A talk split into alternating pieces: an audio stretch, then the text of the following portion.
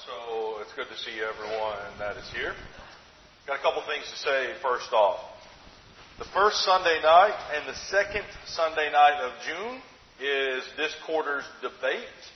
And the topic will be the day on which the Lord's Supper should be taken. And so that will be the first Sunday and the second Sunday evening in June. And some of you will know that that is a very real debate that is happening uh, in this county uh, and in the world, but really in this county. So we'll be talking about that. Secondly, I want to take the time to thank all of you who asked about my gospel meeting a few weeks ago. I really appreciate that. And I want to do something now that may embarrass some people, but I don't really care. Because I just want to thank those by name who actually came and supported that. Because I'm not very good at giving praise. I don't take praise very well, so I don't dish it out very well. But one of the things that we often talk about is we need to say when people are doing good things. Michael came. Juliet came. Bill came. Pat came. Maggie came. Uh, Greg came. Aaliyah came. Jackie came, Chinadu came, Kevin came, Melissa came. Was there anybody else that I'm skipping here? But you can see as I rattle off that list, that was a pretty good group of people that came. And I'm really appreciative to each of you who made the effort. And the rest of you do not be angry at them. Do not look down on them because they had to sit through me preaching. Uh, but nevertheless, Wednesday night we were studying the Psalms. And Eddie brought up an interesting point about the inscriptions of the Psalms, the capital letters that are there in the Psalms. And he used the word that part of that is the inspiration. I want you to sit back and think for a second. Can you prove to me that the Psalms are inspired of God? That it's not just men who sat down and they wrote some songs and we happen to get them all together, but rather that God used men to write songs that we would sing together as we sang, Your word is a lamp to my feet and a light to my path, Psalm 119. We do that all of the time. And could you prove to someone that the Psalms really are in fact inspired by God? I would imagine most of us could. I'm going to give you an instance of, of two examples. I want you to go to Acts, the fourth chapter. Acts, the fourth chapter, is in reference to Psalm 2. The very, not the very first, but the second psalm that we have. And that particular psalm doesn't tell us who the author is. But guess what? Acts 4 does. Acts 4 tells us who wrote this psalm. And I want you to notice verse 25 of Acts chapter 4 when the apostles are gathered and they are praying for courage and boldness to continue to speak the word, it says in verse 25, who through the mouth of our father David, your servant, said by the Holy Spirit, why did the Gentiles rage and the peoples plot in vain? The kings of the earth set themselves and the rulers were gathered together against the Lord and against his anointed, against his Christ. And the reason I point that out is verse 25.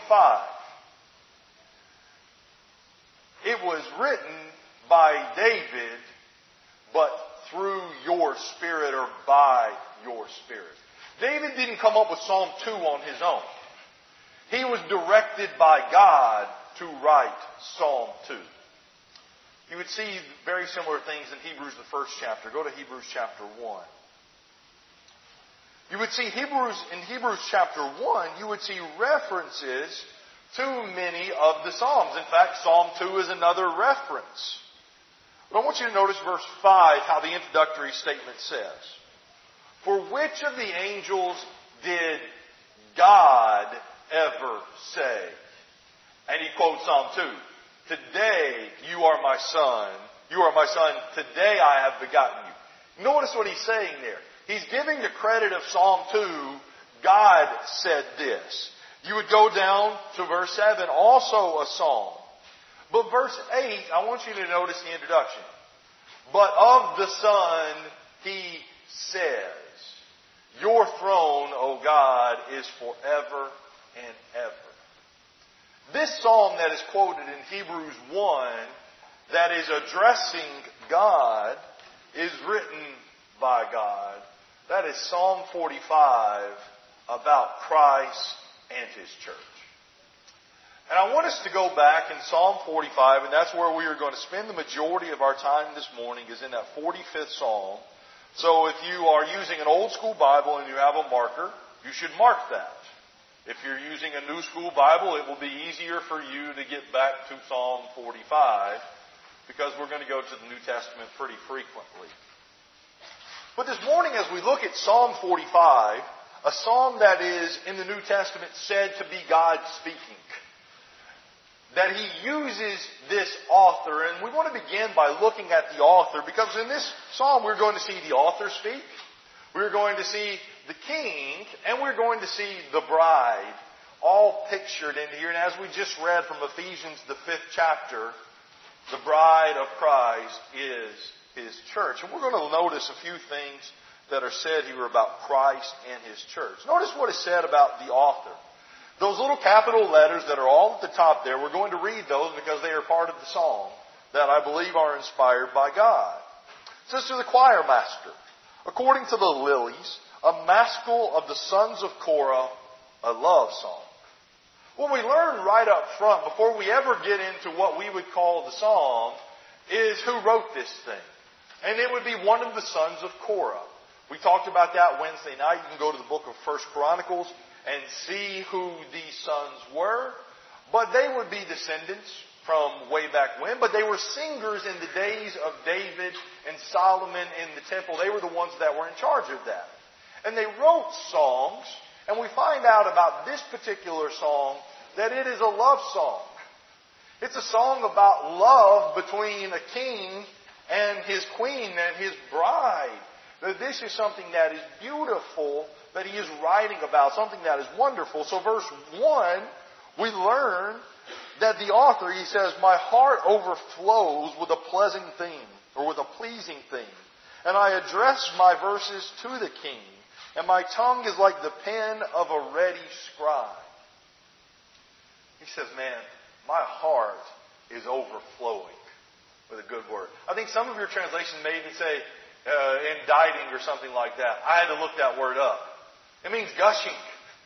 His heart is filled with a good message, a good word. And we see the inspiration given right here, right? He says that he is going to address, he's either writing about his king or to his king. And I'm not sure which one it is. I think both are applicable because he's definitely going to address the king in the next couple verses. But you have some translations that say it is to. You have some that say it's about, and I'm not sure which one it is.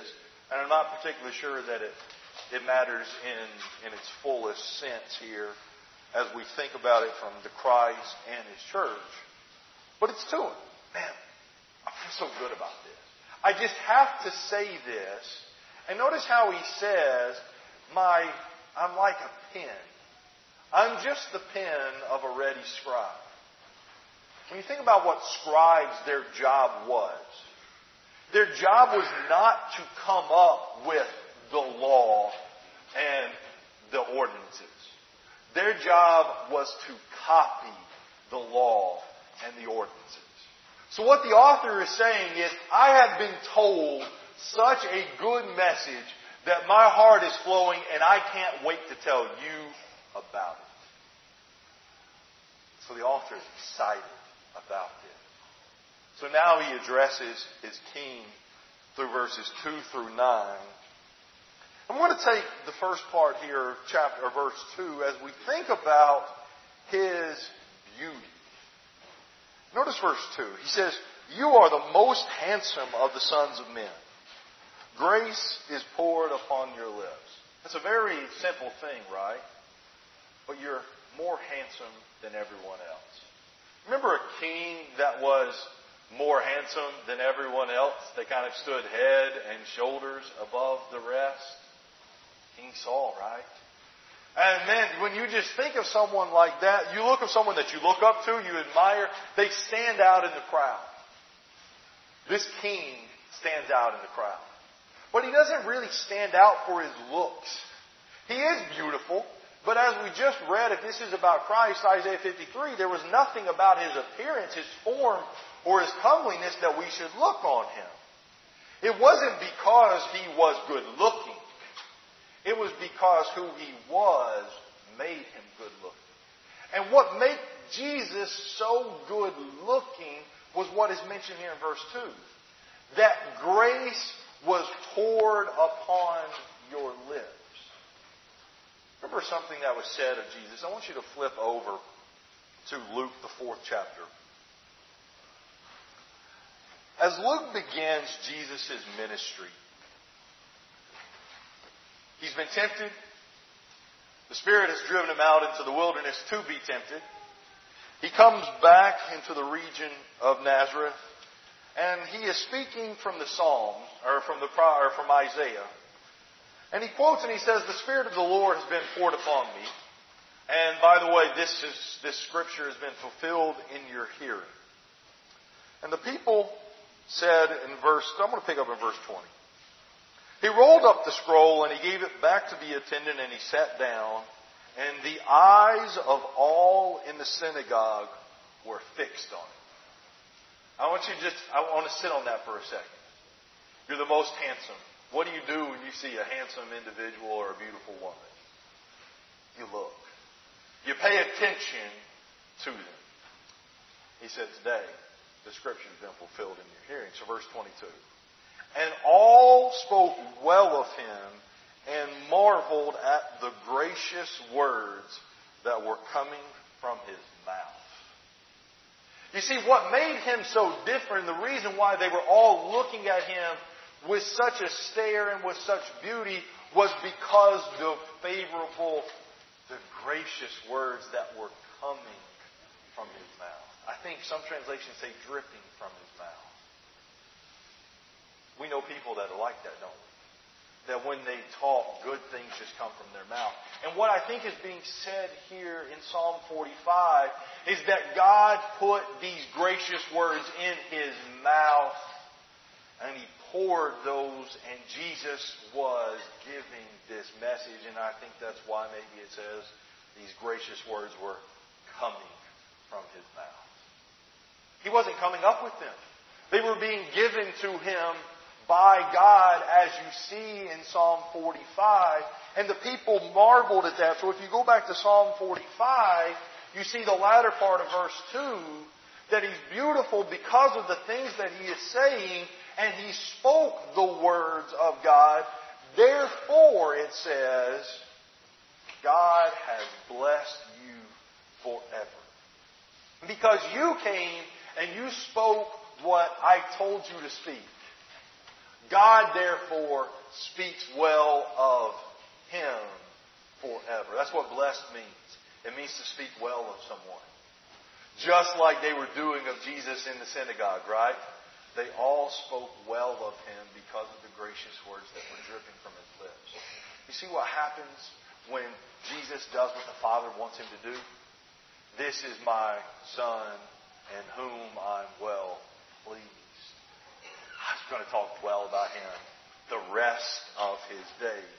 He's beautiful in that regard, and that he does exactly what he's been sent to do.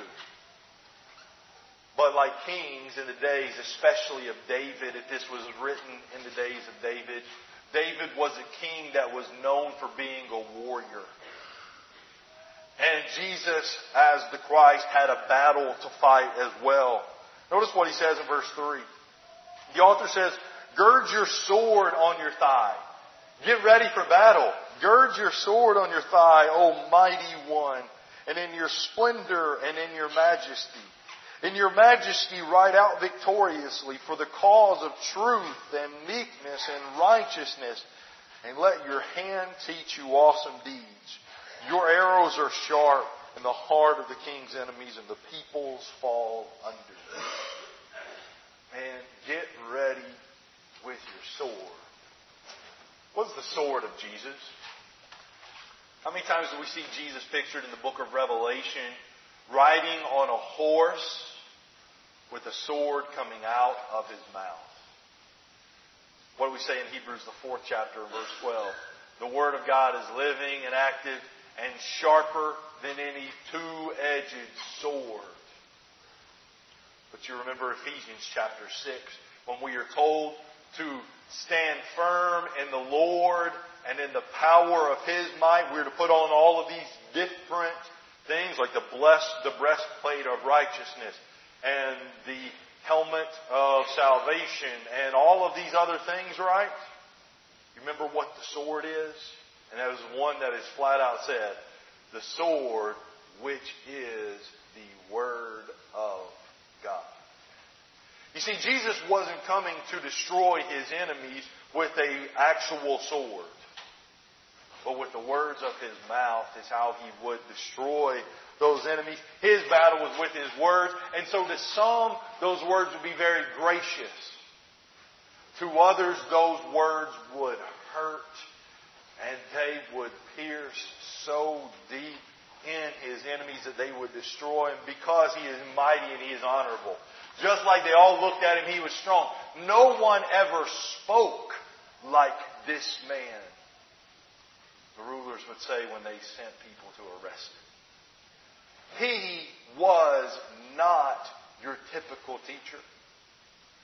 He was strong. He was powerful. His words cut to every single person and his time. But what was he fighting for? Why was he fighting? Look in verse 4. In your majesty, write out victoriously, for the cause of, and here's where we get to our theme for the quarter, for the cause of truth, righteousness, and meekness. You see, when Jesus goes to battle with his words, it's not so that he would just be victorious. It is so that truth would prevail. It is so that humility would prevail. It is so that righteousness would prevail in the world. Not just so that he would be the winner. And he takes these people down with his words. And that is what he is fighting for. And don't we see that of Jesus so often? Remember what we see in John 8? I think we've referenced this several times where you shall know the truth and the truth shall set you free. Remember how Michael pointed out the verse right before that, what it says? Truly you are my disciples if you remain in my word. And you shall know the truth, and the truth shall make you free. You see, when he gives his word, it's to set us free.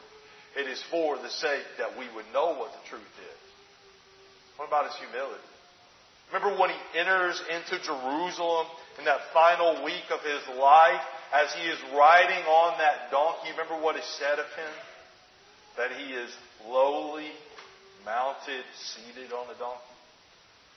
He's coming in as the most humble king to ever come into a city. With the least amount of pomp ever given. That is him. He says, I am meek and lowly in heart. That's just who he is. He doesn't cry out. He doesn't shout so that others would hear him. That is not his demeanor. But yet he is the king and he is fighting for righteousness. He is out for this. But the king had to learn a few things himself. Remember how he said, let your right hand teach you? What did Jesus have to learn? I want you to flip to Hebrews, the fifth chapter. Hebrews, the fifth chapter, we learn that Jesus had to learn a lesson that all of us have to learn.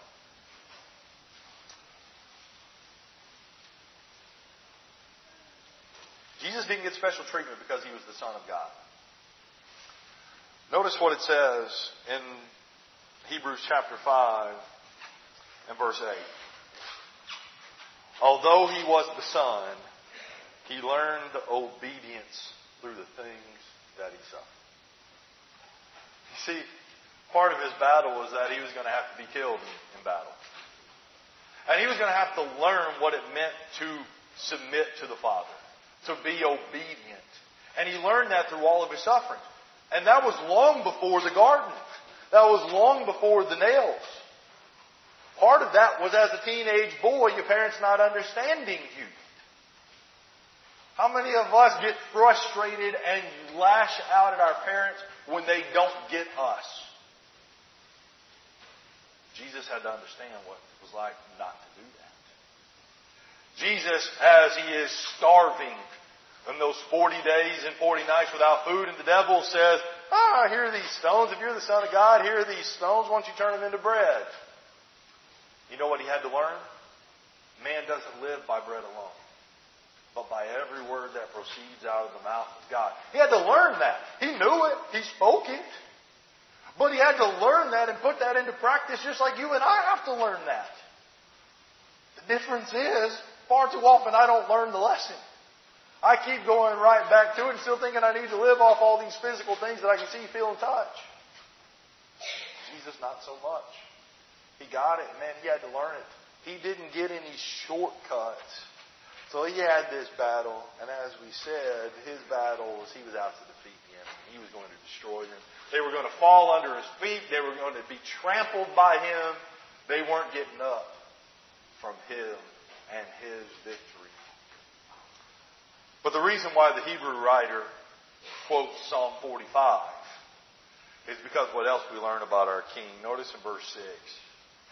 He says, Your throne, O God, is forever and ever. What we learn from Hebrews 1 and Psalm 45 is that this King, this Christ, is God. Because remember what it said there in Hebrews chapter 1 and verse 8? Of the Son, he said, Your throne, O God, is forever. God is saying to the Son, You are God. And your throne is forever and ever. So we learned a little bit about His kingdom. It is forever and ever, as we said. It is not going to end. Just like David was told, your descendants shall sit on the throne forever. This is going to happen. But notice that he rules with justice. He hates iniquity and he loves righteousness. When he is sitting judging people, he can't be bought with a bribe. He doesn't treat one one way and another another way. He treats them all equally and he judges righteously because he's standing for truth and righteousness and humility. It's not about him. But notice what you have at the middle of verse 7. Because he was fair, because he rules in such a way, notice what it says. Therefore, God, your God, has anointed you. Because you did what you were supposed to do, God has anointed you. and who was anointed? Kings were anointed. Priests were anointed. People that stood between the people and God. You were anointed with the oil of gladness beyond your companions. I was glad to pour this on you. I was thankful to be able to do this. And here you are. Because you love righteousness and hated wickedness. See, the king is completely fair and just. But now he turns to the apparel of the king.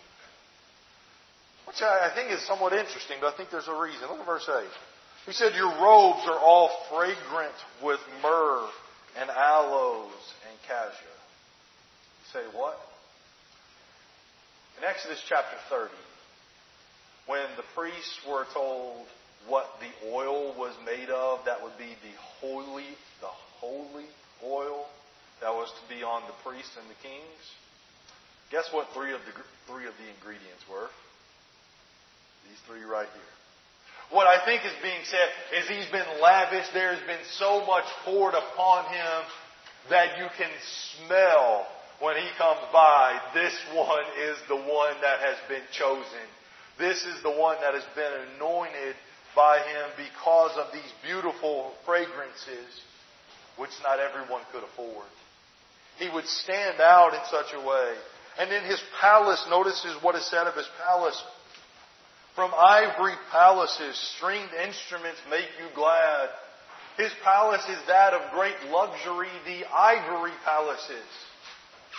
We sing that song, out of the ivory palaces into a world of woe. Only the great eternal love would make my Savior go. I don't want to leave that. but yet he did. It is so luxurious in such a way that he's living a joyful life with instruments and praise and all of that. And notice his court, the people that belong to him, verse 9. Your court is made up of daughters of kings are among your ladies of honor, and at your right hand stands the queen in the gold of Ophir. Guess who your people are? They're noble. They are of kings' families. The greatest in the world want to come to you, and your queen stands there in the most expensive gold. Some of the rarest and best gold was found in Ophir. And that is what his bride, that is what his queen is dressed in, in all her beauty. If you would see such a picture, right, you'd see that is the best king out there. That is the king of kings. But now the transition is to the bride. Notice what he says in verse 10. Hear, O daughter, and consider and incline your ear. As he now turns to the bride, he gives her her responsibility. And her responsibilities are pretty simple. First off, as we said, hear, consider, and listen. See how simple that is? And isn't that some of the things that Jesus said to the people? He who has ears to hear, let him hear. Like, I'm going to tell you something. You just need to pay attention to it. You just need to think about it. You need to listen to it. You listen to it. Now notice what else he says to her. Forget your people and your father's house. Now we're getting tough. You gotta leave. You gotta leave your family. You gotta leave your old gods. You gotta leave your old ways. You gotta put off that old man as we talked about and you gotta put on that new man. A little more difficult. But that's what he's saying. And if you do that, notice what he said. Verse 11. And your king will desire your beauty. You see, if you show that you're willing to do whatever it takes to be joined to the best king, he's going to want you. You will be beautiful to him you will be exactly what He wants because He's not attracted to you because of your looks and what you can bring to the table. He's attracted to us because of what we are willing to leave to join Him. Just as it is in the regular marriage. Leave father and mother and cleave to your husband. Leave and cleave. That's exactly what we're told to do with Christ. We leave our old ways and we join Him, we cleave Him, and He wants us. And when we do that, notice what comes, or what else you do. You bow down because He's your Lord. You worship Him, you serve Him, you show Him respect, you submit to Him, as we saw there in Ephesians 5, because I'm His. I am my beloved, and my beloved is mine. We bow down to Him. But it is not a place of disgrace to be the bride of Jesus. Or to have to submit to Jesus. That is not disgraceful. In fact, it is very glorious to be in that role. Notice how he says that here in verse 12. The people of Tyre will seek your favor with gifts and the riches of the people. Sweetheart, the best of the best will want you to look favorable upon them.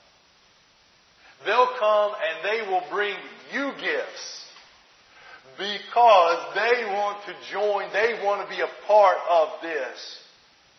And you're the one that gets the glory of this, the best of the best. So verse 13, we now see her apparel. We now see her dress, all glorious is the princess in her chamber, with robes interwoven with gold. In many colored robes, she is led to the king. You picture that bride, right? Getting prepared for her wedding today. What time do you have to show up if the wedding is at 7 o'clock? You show up at like 8.30 in the morning to put on the makeup and the dress and blah, blah, blah. And then the groomsmen have to sweat all day in their tuxedos because it's pointless, but you get a lot of work goes into all of that. She's sitting there and she's looking in front of the mirror and she says, Man, I look about as good as I can look. I have the best looking dress that I have. And she is led to the king. She is taken to the king. And I think from Ephesians 5 we would see that she is led to the king by the king. He wants to present her to himself. But in this psalm and in this song, that's not the picture. The picture is she's in preparation. She has been made beautiful. And now she's walking to the king. Now she walks to the palace and her companions are following behind her. But they're not her. They're not the bride. They are with her. So verse 15. With joy and gladness they are led along as they enter the palace of the king. They now see the ivory palaces for the first time. And what it brings on them is great joy and gladness. You chose me. You want me? I can be a part of this? I want you. And you're not going to be remembered anymore, verse 16, because of your fathers. It's no longer about who you came from. You're going to be remembered now because of your sons. Your family will be the one that is known, and they will be princes in all the earth. Your children, your sons will rule everywhere. Man, don't we want that? You'll be known. And then here it is, verse 17. There is finally a therefore. I will cause, I think this is God saying, I will cause your name to be remembered in all generations. Everybody will know the church. Everybody will know Christians. Therefore, remember we have a therefore now for our bride. Nations will praise you forever and ever. You see, when we're associated with the King, we receive glory forever and ever. And that is what Peter writes to his audience in 1 Peter chapter 5. Now the God of all grace, who has called you to his eternal glory in Christ Jesus, will himself perfect, perform, conform, strengthen, and establish See what we have is God saying, I'll marry you if you're willing to join. What a beautiful, beautiful picture it is that God would want us. What a beautiful, beautiful picture it is that our King would give up so much for us. Let's be holy and blameless like Ephesians 5 says to be as his church. If you're ready to be joined to Christ, why don't you come this morning as we stand up and as we sing?